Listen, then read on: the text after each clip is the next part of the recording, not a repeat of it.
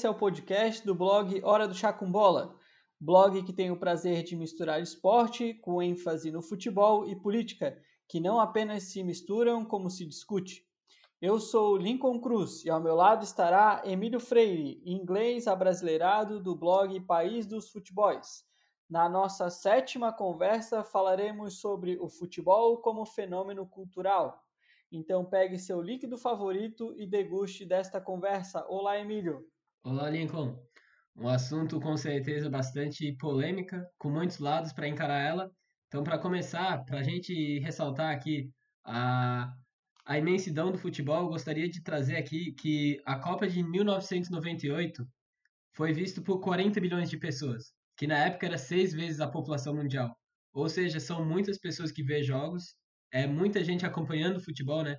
Que dá a sua grandeza. Mas, ao mesmo tempo que tem tanta gente vendo futebol, ela é muito plural. Então, quando a gente fala o país do futebol, parece que é uma só, coisa só. Até por isso, o nome do meu próprio blog, né? O país dos futebols, né? Para mostrar como ela é cultural, ela é um fenômeno cultural e ela tem essa pluralidade. Bom, Emílio, então, você trazendo esses dados, eu gostaria de começar então com o nosso queridíssimo Manuel Sérgio, né, que a gente já vem falando dele e falamos dele na quando a gente fez o episódio referente à formação de atletas e ele traz uma frase que é, abre aspas o futebol é o fenômeno cultural de maior magia no mundo contemporâneo e aí para a gente ilustrar essa frase né eu eu trago essa questão do estádio de futebol né não não que o que isso seja é uma coisa ótima, né? Mas se a gente pegar um estádio de futebol, né, um jogo de futebol, seja ele uma Copa do Mundo, seja um jogo do Corinthians, um jogo do Barcelona, e comparar o público do, desse jogo com a apresentação de um poeta ou de um musical. Então a presença de público vai ser muito maior num jogo de futebol e do que num, num do, do, que numa recitação de um poema, de um musical. Então, é, não que isso seja, mais uma vez, né? Não que isso seja o, o correto e a gente não está aqui para estar tá julgando essa questão, mas como o futebol se se coloca como o maior fenômeno fute, é, maior fenômeno cultural né, do mundo contemporâneo. E a gente trazendo aqui o conceito de cultura, né? Cultura ela é um conjunto uh, onde ela vai abranger hábitos, crenças e conhecimentos. E a partir disso, Emílio, como eu, eu quero colocar, e é uma coisa que eu, que eu venho batendo bastante na tecla, como, e aí trazendo já, é, citando o, o nome do teu blog, né? País dos Futebols, como cada sociedade, como o futebol de cada país, ele ele demonstra aí a cultura do país onde o futebol está sendo jogado. Exato, para fazer outro paralelo aqui que eu lembrei agora, né, as redes sociais, o Facebook tem cerca de 3 bilhões de usuários. O, o cristianismo, que é considerado uma das maiores religiões hoje, tem cerca de 2,3 bilhões de pessoas que são crentes. O futebol tem cerca de 4 bilhões de torcedores ao mundo todo. Claro, todos possuem diferentes clubes e seleções, mas ela é maior do que o Facebook, ela é maior do que o cristianismo, né? É uma coisa muito grande. E, e aí que entra nesse emaranhado de teias que o Clifford Geertz, que é um antropólogo, diz, né? A cultura é uma teia tecida pelo homem, que o homem mesmo acaba se emaranhando, né? Então, onde que a gente encontra, se encontra nesse futebol, né? E, e a gente acaba usando termos do futebol, como por exemplo, show de bola, que é um termo que a gente usa no dia a dia, e nem se toca que tem relação com futebol, né? Então, aqui, ponto que a gente realmente percebe, né, que o futebol, esse fenômeno cultural e a importância dele na sociedade. É, Emílio, e aqui é, o futebol, ele para mim, ele, ele, ele reproduz, né, e ele multiplica aí as taras da sociedade. Tá? A gente pode colocar, eu acho que dessa forma, ainda mais, no, ainda mais nos, nos tempos que a gente vive. Né? O que é hoje o, o, a beleza né? O que é mais importante? Qual é a principal característica? Qual é a principal qualidade hoje de um jogador? Provavelmente são as cifras. Que tal o jogador? E a gente vê, é comum a gente ver é, em programas esportivos falando sobre que jogador ganha mais, qual jogador vale mais, é, se está correta a lista de que esse jogador vale mais do que aquele, de que então a gente acaba reproduzindo isso e onde a então a, a, aquele o futebol, né? Se fala muito do futebol belo, do futebol que ficou no passado. Então hoje se visa muito mais o lucro, né? Se visa muito mais é, essa parte do que outras coisas.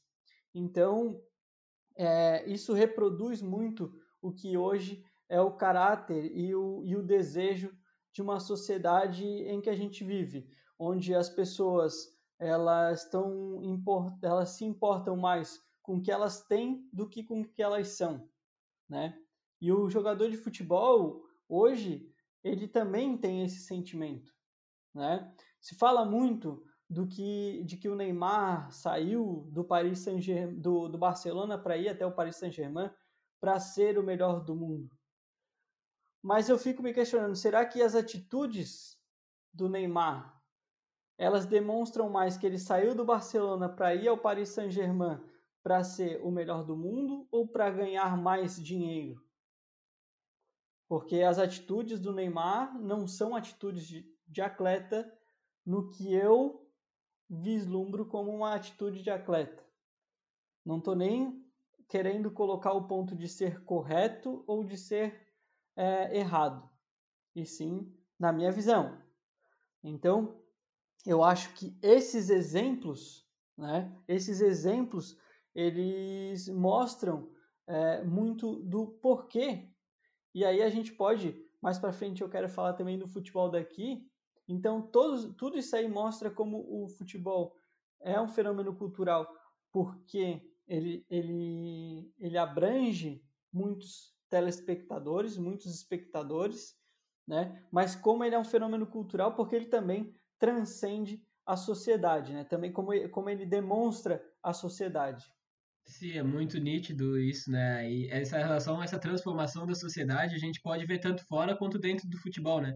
De cada vez mais a busca pelo dinheiro e cada vez menos vínculos locais, né? Até o próprio Galeano, no livro dele, O Futebol, O Sol e a Sombra, no primeiro conta, ele fala que o futebol é espetáculo descarta tudo aquilo que é inútil, e é inútil aquilo que não é rentável, né?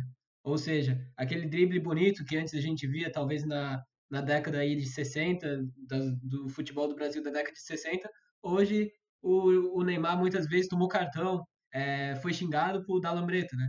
Então, tudo aquilo que é inútil não é rentável e logo o futebol descarta. E aí a gente entra num tema muito interessante, que é a tragédia da cultura. Até um antropólogo da, da Universidade Federal de Santa Catarina estudou o CT do Caju, né? O CT do Atlético Paranaense no, na tese de doutorado dele, se não me engano, Bittencourt, o sobrenome dele, e ele estudou a tragédia da cultura, né? Como os jogadores que estão ali, é muitas vezes não, não tem muita relação com o clube, estão ali para sair para um, um outro clube maior, assim. E é muito interessante, não vou entrar em detalhes, claro, aqui sobre a tese dele, mas ele re ressalta assim momentos que os jogadores estão lesionados e eles brincam que ah, eu não vou ao jogo hoje para ver meus colegas jogarem porque eu não estou ganhando para isso, então os jogadores passam a ter menos vínculo com o clube, muito mais vínculo com o dinheiro, né? Isso a gente pode fazer um paralelo grande aí para outros aspectos da sociedade. E aí cabe até uma pergunta, né? Seria dessa questão, seria da questão cultural, da questão cultural contemporânea do futebol, é, o, o, a resposta do porquê os jogadores não são mais é, o, não são mais fiéis, vamos colocar assim, a um, apenas um clube. Né? Nós tivemos aí talvez o último, o último jogador é, exemplo né, de, de, fidelidade a um clube, talvez seja o Francesco Totti, que jogou sua carreira inteira na Roma e, e, e terminou sua carreira no futebol, se eu não me engano, 2016, 2017. Uh, então, será que essa identidade de um jogador com um clube também não tem a ver com isso, né? E aí entrando mais uma vez o que a gente fala do da de como o jogo futebol, né? E, e como o e como o futebol jogado e como o futebol em sua não só também aí dentro de campo, mas também nas suas articulações representam a sociedade, né? E, e eu, e eu acho isso para mim é, é, é, muito claro, porque a gente, o futebol ele é feito de pessoas, né? E as pessoas elas têm suas crenças, seus hábitos, né? Seus, seus conhecimentos, enfim. Então, se ele é feito por pessoas e se a cultura ela explicita o que as pessoas têm para desabrochar, então nada mais é, é, nada mais fácil entre aspas de ver que o futebol que o, que o futebol tanto nas suas articulações como dentro do campo ele explicite aí a cultura do local onde está sendo jogado haja vista o necrofutebol é, retornando entre aspas no Brasil. E aí uma outra já questão também, né, Emílio, que que necrofutebol é esse que está retornando, né? Porque, bom, enfim, passo a bola aí para ti.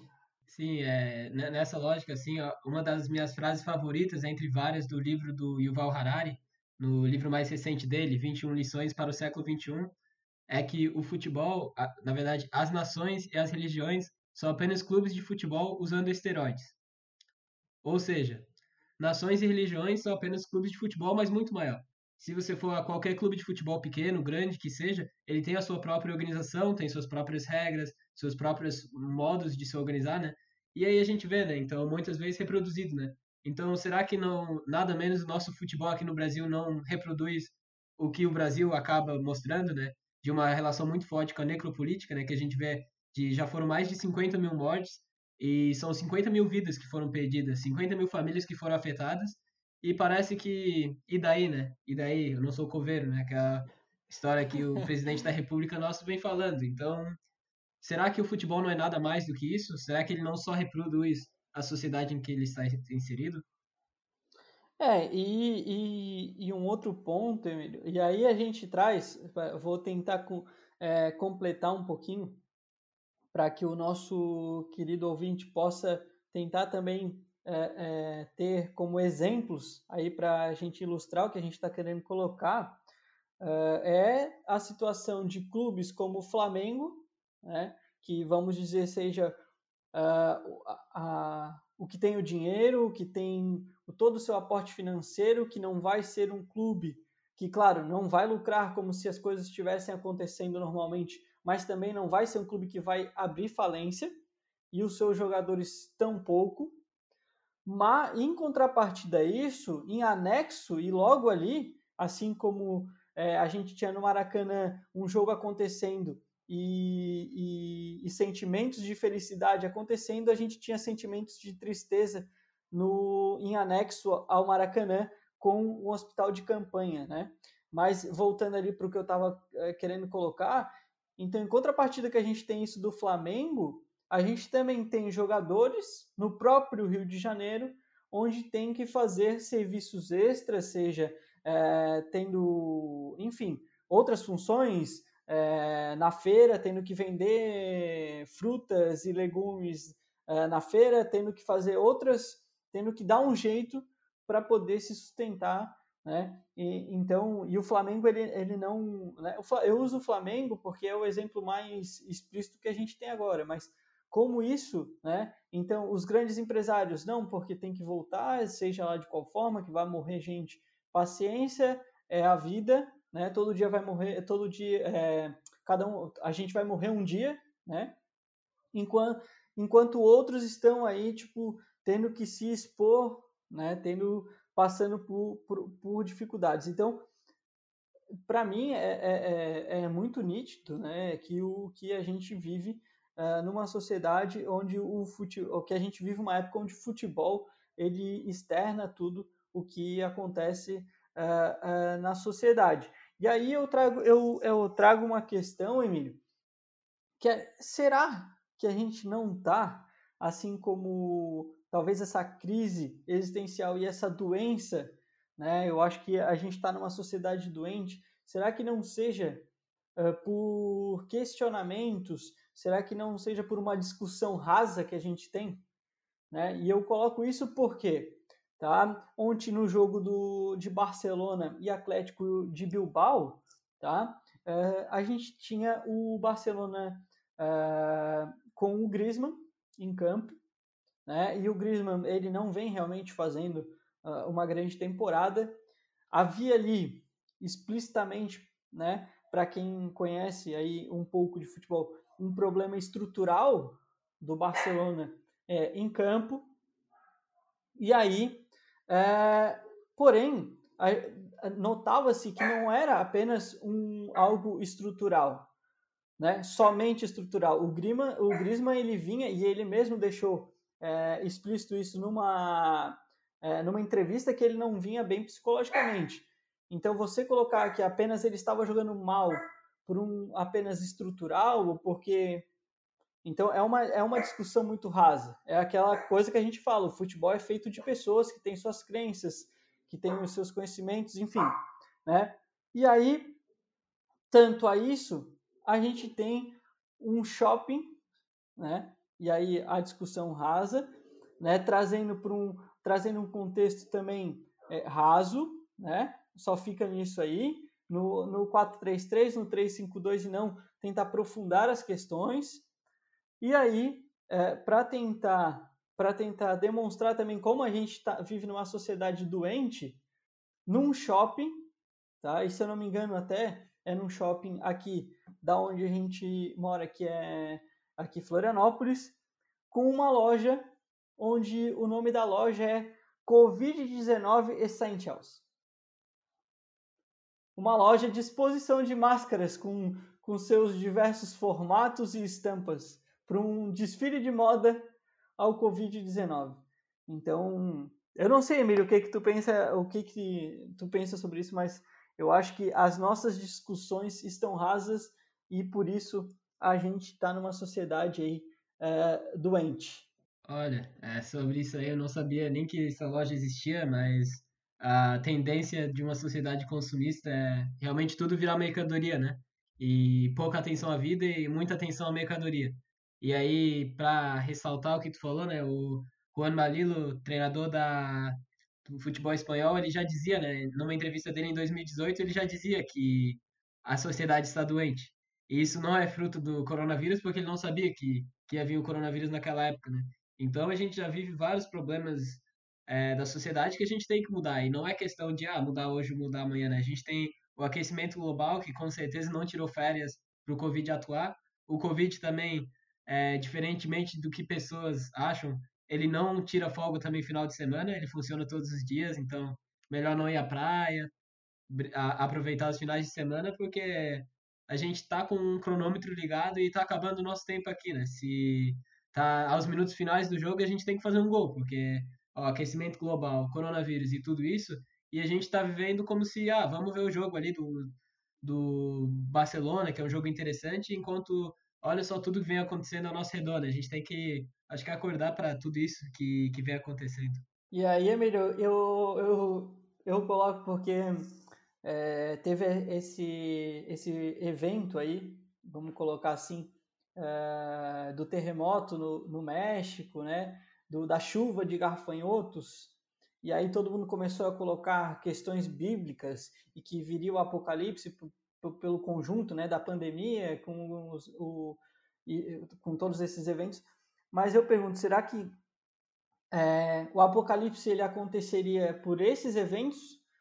Ou será que o ser humano ele está lutando e apreciando e, e, e se juntando para que o apocalipse aconteça por conta do ser humano em si, por esses fatos que tu colocou de de aquecimento global, de negação à pandemia, de, de, polu, de, de, uma vontade muito grande é, de poluir o meio ambiente, enfim, né? E, e, e, trazendo isso, o Ricardo Boechat, que era um, um jornalista que morreu em é, 2018, se não me engano, ele colocou, ele foi perguntado sobre essa questão do aquecimento global e aí ele colocou entre. Ele, ele fez a, a seguinte questão. Ele respondeu da seguinte forma: se o aquecimento, se eu aderir, né, se eu for contra ah, os meios poluentes, o máximo que pode acontecer é economicamente eu vou perder alguma coisa, né? Mas o planeta vai estar tá ali, a gente vai ter uma qualidade de vida muito boa. Porém, se eu acreditar que as pessoas, é, se eu não aderir esse, essa luta contra a poluição, o efeito disso é, é, muito, é muito maior, de, de maneira maléfica, né?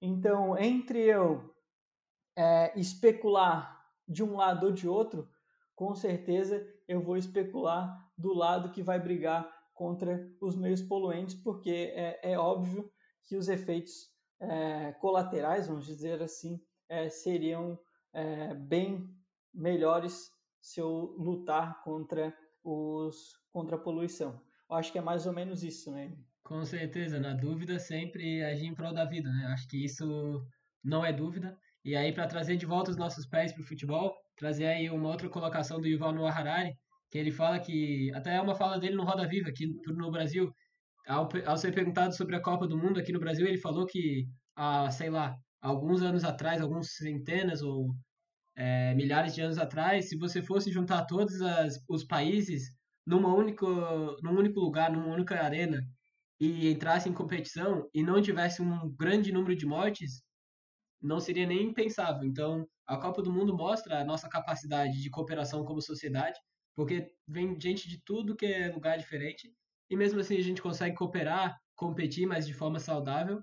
E eu acho que isso é, é a beleza do futebol, tanto a beleza da sociedade. A gente sempre chegou até aqui com a cooperação e a gente só vai sair daqui na cooperação, né? Seja que você acredite que isso é coisa da Bíblia ou que você não nem acredita em Deus, a gente pode cooperar da mesma forma e se ajudar para construir uma sociedade melhor, né? E para sair dessa pandemia e outras situações que a gente vem passando. Acho que a grande mensagem de futebol é esse, né? A cooperação que a gente constrói. Perfeito, Emílio. Acho que acho que é isso aí. Uh, atingimos, acredito, mais uma vez aí. Uh, é o que a gente sempre coloca aqui, né? Que a gente nunca quer impor opinião nenhuma, mas através desse debate é, gerar é, reflexões aos nossos, aos nossos ouvintes. Eu acho que isso é o que está faltando, faltando aí é, na sociedade, que é o que a gente chama aí de, de filosofia, né? Vamos filosofar um pouco, aí é necessário. Uh, mas uh, podemos iniciar aí as nossas recomendações, Emílio. Show. Para hoje eu só tenho uma recomendação e é um projeto que eu fiquei sabendo desse, dessa semana em Floripa, que é um projeto chamado arroba Projeto Ajudar Floripa. Tem no Instagram. E eles estão vendendo camisetas de futebol para comprar cestas básicas. E estão aceitando doações de camisetas de futebol. Pessoalmente, vou doar algumas camisetas para eles. E as cestas básicas vão, agora nesse momento, para estudantes da, do, da rede de ensino pública que estão precisando de cestas básicas. Então, acho que aí a gente tiver uma baita de uma forma de manifestação através do futebol que está realmente ajudando as pessoas nesse momento. Então, só essa para hoje. Projeto Ajudar a Floripa. Show, só essa que já vale por mil, Emílio. É fantástico aí. E eu vou trazer aí duas recomendações, né? Uh, a primeira, é claro, professor Manuel Sérgio, uh, uma entrevista dele com uh, a Universidade de São Paulo, se eu não estou enganado, tá? É, professor Manuel Sérgio, Futebol e Filosofia tá? Essa é uma entrevista e uma outra entrevista também, essa aí mais no âmbito do que a gente falou, e uma entrevista que eu achei muito interessante, que traz todo um contexto não só do que a gente está vivendo hoje aí no país em que a gente reside, mas também trazendo um contexto entre aspas histórico, né? De tudo isso aí, uma entrevista que o Juca Kifuri fez ao Pedro Cardoso na TVT, é, também tem no YouTube, tá? Então aí essas fica essas duas entrevistas e e bom, para fechar então, é, eu gostaria de recitar uma frase que é que vai de encontro aí a tudo que a gente falou, acho que resume bem tudo que a gente falou nesse episódio. O desporto deve ser a expressão corporal de desenvolvimento socioeconômico de um povo. Acho que é isso, Emílio. Um grande abraço e até a próxima sexta.